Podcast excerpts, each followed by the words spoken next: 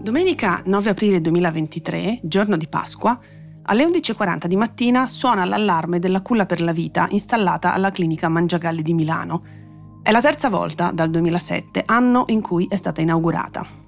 Il bambino affidato alla culla ha pochi giorni. Accanto a lui una lettera della madre, nella quale, oltre al nome, è specificato che si tratta di un neonato super sano nato in ospedale.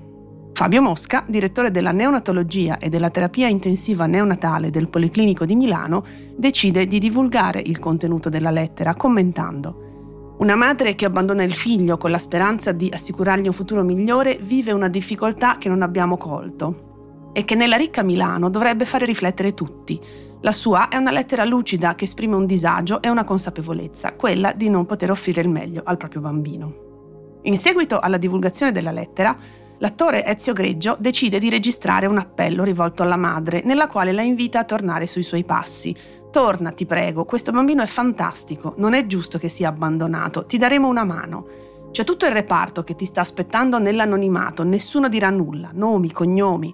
Avere un bambino è una grande fortuna. Ci metteremo in tanti a darti una mano. Prendi il tuo bambino che merita una mamma vera, non una mamma che poi dovrà occuparsene, ma non è la mamma vera.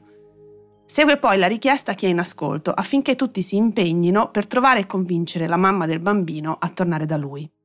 E infine la promessa. Torna alla Mangiagalli e ti prometto che non sarai sola, zio Ezio.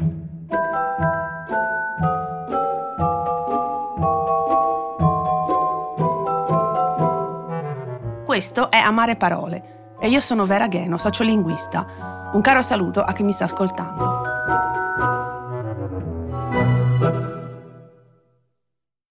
Come di consueto, vorrei occuparmi soprattutto di alcuni rilievi linguistici.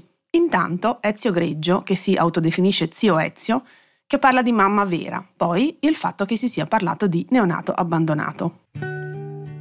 L'appello, sicuramente nato dalle migliori intenzioni, richiede un attimo di riflessione in più.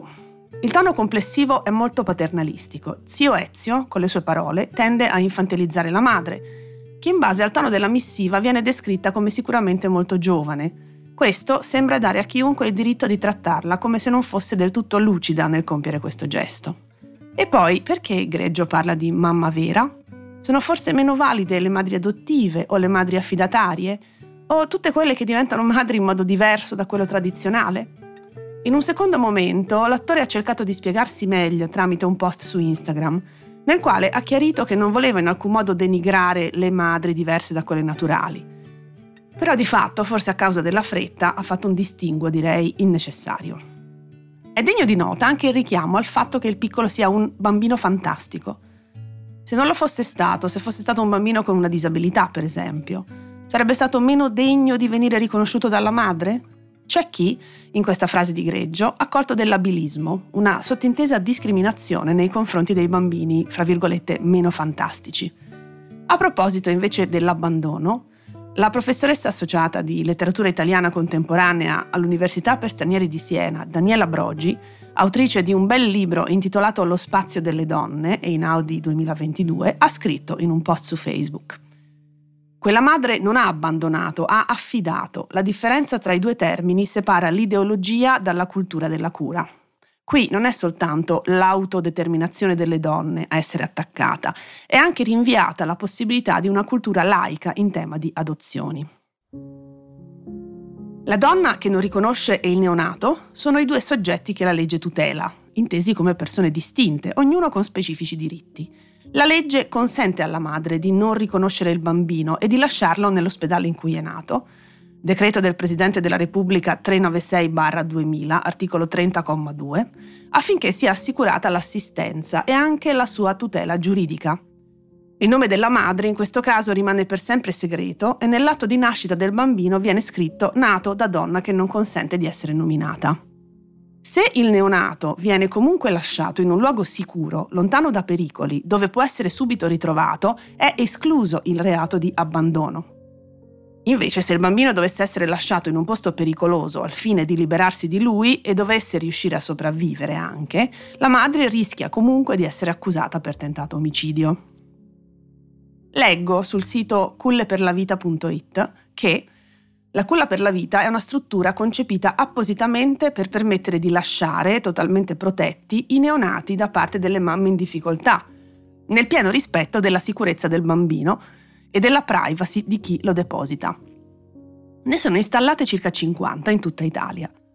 Si tratta di una extrema razio della versione moderna delle ruote degli esposti.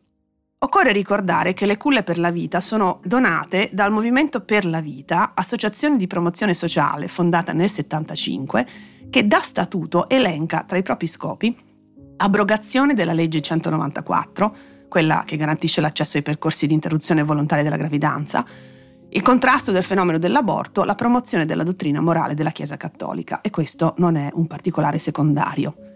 In ogni caso, la donna che ha partorito il bambino ha preso una decisione che al di là della lettera divulgata non possiamo sapere quanto sia effettivamente stata sofferta e ha deciso di affidare il neonato a una struttura in cui sarebbe stato sin da subito al sicuro, non l'ha abbandonato. Questa possibilità, dicevamo, è garantita dalla legge, non si configura come reato, eppure da giorni stiamo discutendo del gesto della donna, della veridicità della lettera, degli appelli a farla tornare dal suo piccolo, quando la sua scelta avrebbe meritato solo estrema riservatezza, come del resto la culla per la vita dovrebbe garantire. Alessandra Minello, ricercatrice in demografia all'Università di Padova e autrice di un libro dal titolo Non è un paese per madri, la terza 2022 Chiosa, sempre su Facebook. Una volta le culle per la vita si chiamavano ruote degli esposti. Anche se in Italia è consentito il parto in anonimato, le culle vengono predisposte esplicitamente per dare un'opportunità in più. L'opportunità che viene data è quella di affidare il figlio al personale sanitario per poi passare all'adozione. Una madre che affida il figlio a una culla per la vita ha già preso una decisione e questa decisione va rispettata.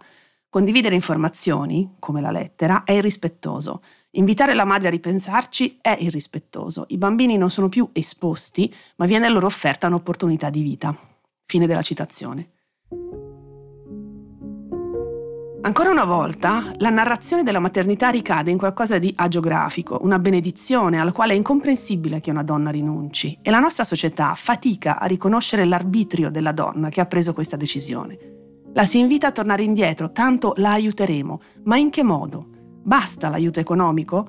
È così inconcepibile che una donna, di cui non sappiamo nulla al di là delle narrazioni romanzate, non voglia, fra virgolette, essere madre? Come società dovremmo, a mio avviso, interrogarci sul motivo per cui si arriva a dover lasciare un bambino. La donna ha potuto scegliere di rimanere incinta o di interrompere la gravidanza se non era voluta?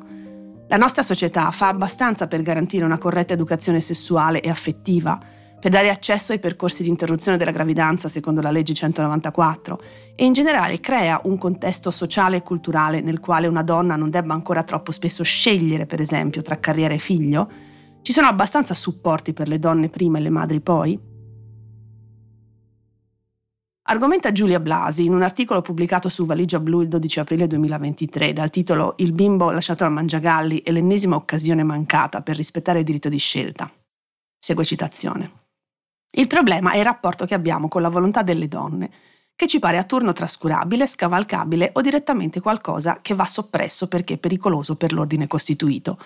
Di certo non staremmo parlando della questione se alla base di tutto non ci fosse un abuso e da quell'abuso non si fosse scatenato un uragano di paternalismo che ha generato mille altre discussioni parallele finché si è perso di vista cosa era successo davvero. La questione, come sempre, è più ampia. Ha a che vedere con l'idea che le donne siano esseri ontologicamente incompiuti, incapaci di prendere decisioni autonome e che il loro giudizio debba essere sempre soggetto a una valutazione esterna più alta, adulta. Succede in ogni ambito, ma soprattutto quando in gioco ci sono il corpo, l'intimità e la maternità. Esiste un'autorità superiore, radicata nell'immaginario collettivo, che si incarna di volta in volta in persone di famiglia, comunità allargata, media nazionali e politici di ogni ordine e grado, e che ti spiega come devi comportarti, quali scelte fare e a cosa dovresti adeguarti. Un paternalismo onnipresente, praticamente immutato nei secoli, identificato con spietata chiarezza da Simone de Beauvoir quando scrisse che le donne erano il secondo sesso, l'altro che si deve rapportare con l'uno, quel maschile che si pone al centro del mondo credendosi qualità universale e che serve da misura di ogni cosa. Fine della citazione. Al di là del fatto per me ovvio e autoevidente che la vera mamma è chiunque si senta di assumere questo ruolo, di esserlo, Anche a me ciò che ha più colpito della faccenda è l'idea che la donna che ha lasciato il figlio alla culla per la vita non fosse del tutto lucida, come se fosse impossibile non voler essere madre. Eppure, nel diritto all'autodeterminazione femminile rientra anche la scelta di rinunciare a crescere un figlio. In una società che da una parte perpetua il mito della donna realizzata tramite la maternità, ma che dall'altra rende la maternità difficile appena si esce dall'alveo di quella ideale, per esempio quello ideale è il figlio concepito all'interno della tradizionale coppia sposata fatta da un marito e una moglie, come ben argomenta ancora Minello nel suo libro. Quello che è accaduto alla clinica Mangiagalli riassume efficacemente questa enorme dicotomia, nella quale rientra anche la totale assenza del padre nel quadro. Nessuno lo cerca, non si pretende che si faccia vivo, solo la madre, elemento ricorrente in questo tipo di narrazioni. Dunque, a mio avviso, come collettività dovremmo chiederci se è stato fatto abbastanza perché non si arrivasse a questo punto, alla culla per la vita. Ma visto che ci siamo arrivati, dobbiamo fare un passo indietro, rinunciare a comprendere e ancora di più a giudicare e sperare che il clamore mediatico sollevato inopinatamente attorno a questa vicenda possa velocemente acquietarsi, garantendo alla donna e al neonato una vita per quanto possibile serena.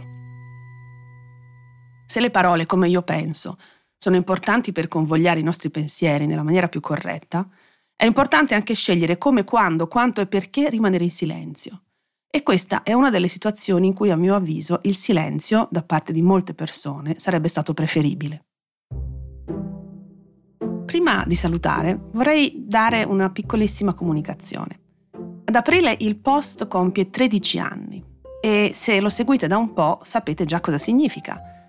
Da 13 anni il Post cerca di fare un lavoro giornalistico particolare, diverso, cerca di spiegare le cose bene, senza mai dare nulla per scontato. E anche Amare Parole è frutto di questo approccio. Cerco di raccontare e approfondire le cose dal mio punto di vista di sociolinguista, cercando di dare un po' di trasparenza anche alle parole. Se conoscete già il post, sapete che gli articoli, i podcast e le newsletter sono gratuiti per tutte e tutti e tutte e che questo è possibile grazie a tante persone che condividono i principi giornalistici del post e si abbonano per permettergli di crescere, fare di più e informare meglio. Quindi, dopo 13 anni, grazie agli abbonati e alle abbonate che rendono tutto questo possibile, grazie di cuore anche da parte mia. E grazie anche a tutti voi. Se ancora non leggete il post, apritelo, provatelo, vedete se si adatta alle vostre esigenze di informazione e di approfondimento io sono abbastanza convinta che vi piacerà. E se vi siete incuriositi abbastanza, trovate tutto ad abbonati.ilpost.